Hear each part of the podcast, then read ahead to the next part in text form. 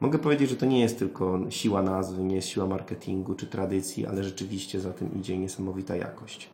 Zamieniam się w słuch. Rozmowa Martyny Niecińskiej. Zaprasza kulturałpodstaw.pl Pan Janusz Wawrowski, dzień dobry. Dzień dobry, witam serdecznie. Jest Pan pierwszym od dawien dawna Polakiem, który gra na Stradivariusie, mhm. Na instrumencie muzycznym z 1685 roku. Mhm. Jak to się stało? Jak Pan przekonał dwóch biznesmenów do tego, żeby zakupili, zainwestowali w instrument wart około 20 milionów złotych, jak mhm. gdzieś przeczytałam? Powiem tak, yy, może yy, nie tyle jestem pierwszym, który gra na Stradivariusie, ale na Stradivariusie zakupiony przez Polaków, bo to jest, bo oczywiście mam, mieliśmy chociażby Agatę Szymczewską, która wygrała konkurs Wieniawskiego, która koncertowała na Stradivariusie, ale to był Stradivarius z niemieckiej kolekcji. Właśnie to zawsze było tak, że Polacy grywając na Stradivariusach grywali na, na nie naszych. Musieli jakby być zdani na łaskę fundacji szwajcarskich, e, angielskich albo, albo niemieckich. E, jak się udało przekonać, no to nie, to nie była tylko moja praca, to była praca innych osób też, które gdzieś tam się o to starały. Warto podkreślić, że również od wielu lat zabiegały o to, mm, zabiegały o to inne osoby, o wiele bardziej wpływowe niż ja. No ale rzeczywiście jakiś peg był, zawsze coś stawało na przeszkodzie. A, a tak w ogóle to myślę, że mm, powiem tak dosyć kontrowersyjnie, że nie rozumiem polskiego biznesu i nie rozumiem polskich bizne, biznesmenów czy, czy firm na tyle zamożnych, które mogłyby spokojnie kupić taki instrument. Dlaczego tego nie robiły? Znaczy to jest, jesteśmy jakąś taką bezludną wyspą, bo na całym świecie, w krajach bogatszych i w krajach biedniejszych od nas, inwestuje się po prostu w instrumenty, bo już pozostawmy nawet cały sentyment tego, czy wspierać artystów, czy nie i w ogóle całej, całego mecenatu sztuki. To jest po prostu dobra inwestycja, jedna z najlepszych inwestycji. Badania mówią, że inwestowanie w takie instrumenty, jak, jak stare włoskie instrumenty 300-letnie, to jest e, od 60 lat y, przyrost około 11% w y, skali roku. Tak? Także no nie wiem, czy jest dużo lepszych inwestycji. Ubezpieczenia nie są drogie i na całym świecie, naprawdę jeżdżąc od Azji do, do, do Ameryki, Mam mnóstwo znajomych, którzy grają na instrumentach użyczonych przez osoby zamożne albo przez firmy, przez fundacje, czasami narodowe, przez banki. No mnóstwo, mogłem tych przykładów wymieniać dziesiątki. Więc w końcu się ktoś znalazł rozsądny, kto uwierzył w to, co wszyscy wierzą na świecie. I bardzo liczę na to, że to jest początek po prostu jakby powrotu do normy. Szczególnie, że my nie jesteśmy krajem, który tak sobie wymyślił nagle, że chce mieć Stradivariusa, tylko my w zasadzie przez kilkaset lat byliśmy takim potentatem, bo, bo u nas y, już zacznijmy od tego, że król August Mocny w czasach Stradivariusa prawdopodobnie to było największe zamówienie, zamówił całą orkiestrę smyczką, około 12 na pewno instrumentów, może nawet więcej.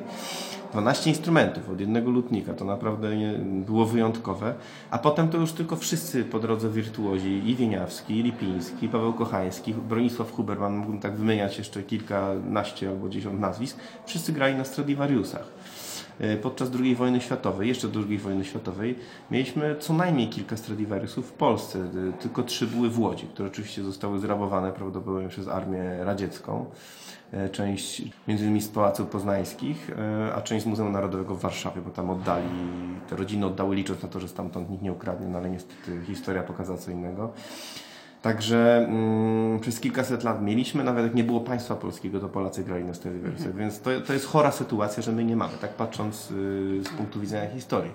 Więc jakby musimy to w końcu zrozumieć. Bardzo liczę też na media, y, że, że będą to mówić i jakby uświadamiać po prostu. A aspekt ekonomiczny tylko powinien przekonać jakby tak logicznie wszystkich do tego.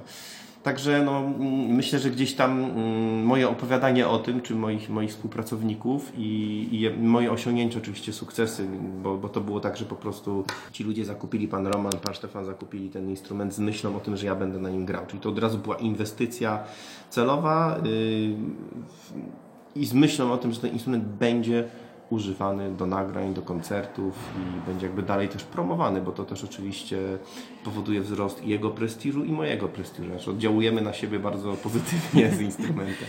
No właśnie, na czym y, polega tajemnica tego instrumentu? Dlaczego od tylu lat, przez stulecia mówi się, że to są najlepsze skrzypce na świecie, że wszyscy chcą na nich grać? Czy hmm. one się nie starzeją, one się nie psują? Jakby na czym polega ich sekret? Hmm. Ja myślę, że jakbyśmy tak dokładnie wiedzieli, to, to pewnie może by, może by więcej było takich instrumentów tworzonych y, dzisiaj. Natomiast że to jest z tego co ja wiem, a moja wiedza nie jest jakaś zbyt duża, ja bardziej jestem od grania na skrzypcach, a nie od produkcji ich i, i znania się na tym, jak są zbudowane. Ale z tego co ja wiem, to oczywiście yy, było kilka czynników. Po pierwsze drewno, które, do którego miał dostęp Antonio Stradivari, było wyjątkowe, bo wcześniej, tam 100 lat wcześniej, 100 kilkadziesiąt lat wcześniej były bardzo srogie, mm, długie zimy, tak, jakaś tak zwana mm, chyba mini epoka lodowcowa w Europie, która spowodowała, że to drewno rosło mm, zimą y, twardsze i wolniej. I to były bardzo długie, srogie zimy. No więc miał dostęp do tego drewna, które było twardsze. Dzisiaj takiego drewna nie mam, bo, bo, mamy cieplejszy klimat. Tak? To jest jedna rzecz. Druga rzecz oczywiście jest jego geniusz i niesamowita chęć poszukiwania odpowiedniej formy nauka też od Amatiego, który był jego mistrzem. Stradivari był perfekcjonistą, współpracował nawet z wybitnymi matematykami swoich czasów, żeby opracować odpowiednie proporcje instrumentu. Inspiracja też podobno głosem, niskim kobiecym głosem. To była dla niego taki ideał, żeby ten instrument brzmiał jak właśnie niski głos kobiecy. Plus tajemnica lakieru. E, tajemnica lakier, to też, też się mówi, że on to ze sobą zabrał, że nigdy tam dokładne składniki lakieru nie zostały nigdzie ogłoszone, a lakier też ma duży wpływ, bo lakier tak naprawdę mm, niszczy dźwięk skrzypiec. Skrzypce są zrobione, brzmią. Potem trzeba nałożyć taki lakier, żeby jak najmniej zniszczył te, te, ten, ten dźwięk, ale jednocześnie, żeby dobrze zakonserwował instrument. I to też dzisiaj wielu specjalistów się ściga, żeby osiągać jak najlepsze lakiery do, do instrumentów. Plus myślę jeszcze aspekt taki, że on też mm, myślę z tego co wiem dość czynnie zabiegał, a potem to już samo przychodziło, żeby na jego instrumentach grali najwybitniejsi muzycy jego czasów też. I to też miał wpływ na to, jak... Też ma to znaczenie, myślę, kto rozgrywa instrument, bo niektórzy specjaliści mówią dzisiaj, że instrument musi dojrzewać przez około 70 lat. Także jak dzisiaj lutnik zrobi skrzypce, no to on potrzebuje 70 mhm. lat, czyli pewnie już może nas nie będzie na tym świecie, jak one się tak naprawdę rozwiną do, do takich granic możliwości. Więc no, widzimy po tych kilku tematach, że jest to niesamowity jakiś taki mistycyzm w tych instrumentach, i, ale ja mogę powiedzieć, jakby obcując tymi instrumentami, e, a ten jest wyjątkowo w dobrym stanie. On nie jest w ogóle uszkodzony, jest świetnie zadbany, no nie ma prawie pęknięć żadnych, to, te, to też ma ogromne znaczenie, jest w całości oryginalny, te najważniejsze części są oryginalne. Mogę powiedzieć, że to nie jest tylko siła nazwy, nie jest siła marketingu czy tradycji, ale rzeczywiście za tym idzie niesamowita jakość. Za tym idzie niesamowita jakość i dla muzyka, bo nam skrzypką się gra cudownie na Stradivariusach. One wybaczają więcej błędów niż zwykłe skrzypce. Dają niesamowitą satysfakcję, niesamowitą moc tworzenia modelowania w sumie jakby rzeźby tego dźwięku. Oczywiście trzeba też umieć grać na Stradivariusach. To nie są proste instrumenty. Trzeba mieć trochę doświadczenia. One są dość specyficzne y, jak na instrumenty smyczkowe. Wymagają specyficznego, oryginalnego dotyku. Mm, no i po drugie też dla słuchaczy jest to, z tego co ja słyszę, jak ludzie mówią po koncertach, to rzeczywiście doceniają to, to piękno, tą moc tego brzmienia może nawet nie tyle moc, co szlachetność i przenikliwość tego dźwięku. Ten dźwięk ma w sobie coś takiego, że on dociera po prostu do nas na dużych salach, przebijając się przez orkiestry i zaznaczając się takim swoim charakterystycznym tonem. Pan musiał się jakoś dostrajać do tego instrumentu, jakoś się musieliście dotrzeć ze tak, sobą? Tak, tak, tak, tak. To jest trochę jak kontakt z drugim człowiekiem. Ja nawet troszkę porównał do związku kobiety z mężczyzną chyba. Mam nadzieję, że moja żona nie, nie, nie jest zazdrosna za bardzo, ale coś w tym jest, coś w tym jest też. Jak, dla mnie trochę jak, jak z kobietą. Taki stosunek y, intymny, trzeba się nauczyć go dotykać nie za mocno, ale też go cały czas jakby mieć blisko. No, do instrumentu można się i z rok przyzwyczajać albo dłużej. Tak mówią też o wiele bardziej doświadczeni ode mnie skrzypkowie, którzy grają właśnie na Stradivariusa, że do swoich instrumentów przyzwyczajają się powiedzmy rok. Więc to jest y, proces bardzo długi, bardzo czasochłonny, i jak ktoś tam pyta, czy na takim instrumencie co tydzień może ktoś inny grać, mm -hmm. albo czy pan może grać co chwilę, no nie, ze skrzypcami tak nie jest. To nie jest fortepian. To nie jest tak, że my sobie siądziemy co tydzień w innej sali koncertowej, mamy inny instrument. Nie da się tak po prostu na skrzypcach. To u nas każdy, każde pół milimetra mm, proporcji, odległości ma już wielkie znaczenie dla nas. My nie mamy żadnych klawiszy, nie mamy niczego pozaznaczonego. To jest dla nas jak ciało, jak przedłużenie ciała. Mm. E, a poza tym każde skrzypce są trochę inne.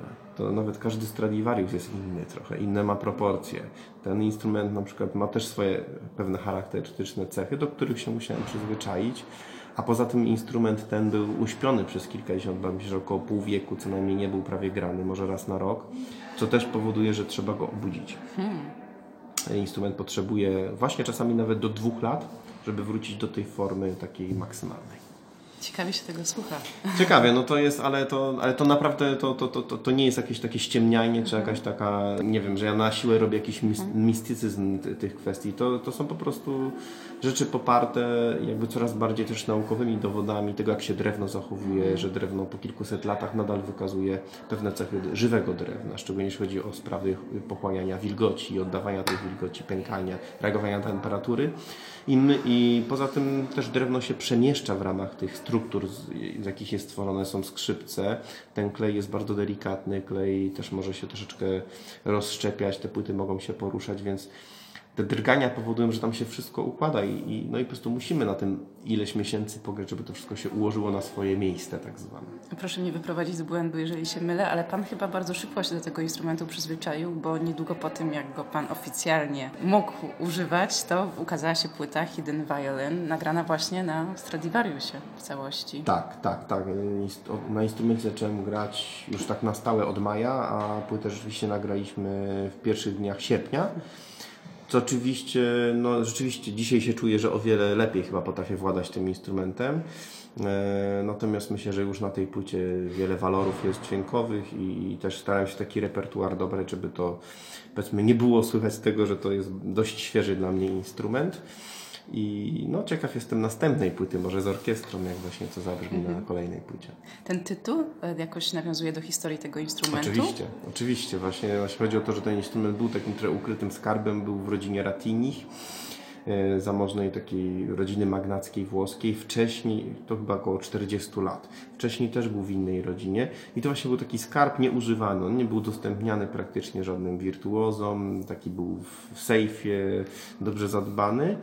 I prawdopodobnie nikt nigdy na nim nie nagrał żadnej płyty od czasów, kiedy w ogóle istnieją nagrania. Więc dlatego też Hidden Violin, ponieważ to jest tak naprawdę debiut tych skrzypiec, jeżeli chodzi o płyty. No i mój oczywiście debiut na nich.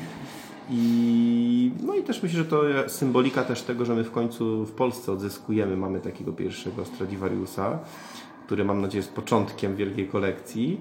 Też, też jakby nawiązuje do tytułu, że, że my w końcu musimy jakby wyjść jako kraj na, na to światło dzienne i pokazać, że, że mamy też możliwości posiadania takiej kolekcji. No tak, powiedzmy też, że to nie jest tak, że ten Stradivarius należy do Pana. Właścicielem jest pan Roman Ziemian.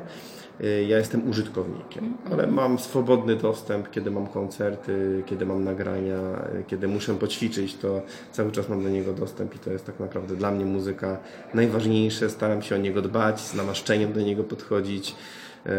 Jest wspaniały lutnik Jerzy Maślanka, bo to warto podkreślić, że mamy w ogóle takiego jednego z najwybitniejszych moim zdaniem w ogóle w Europie znawcę, człowiek, który skończył w Londynie szkołę mm, bardzo prestiżową balutników, y, tam mieszka od ponad 25 lat, zajmuje się instrumentami mm, najlepszych orkiestr londyńskich. I również właśnie on został wyznaczony, mm, żeby, żeby zajmo- zajmować się tym Stradivariusem, Stradivariusem Polonia.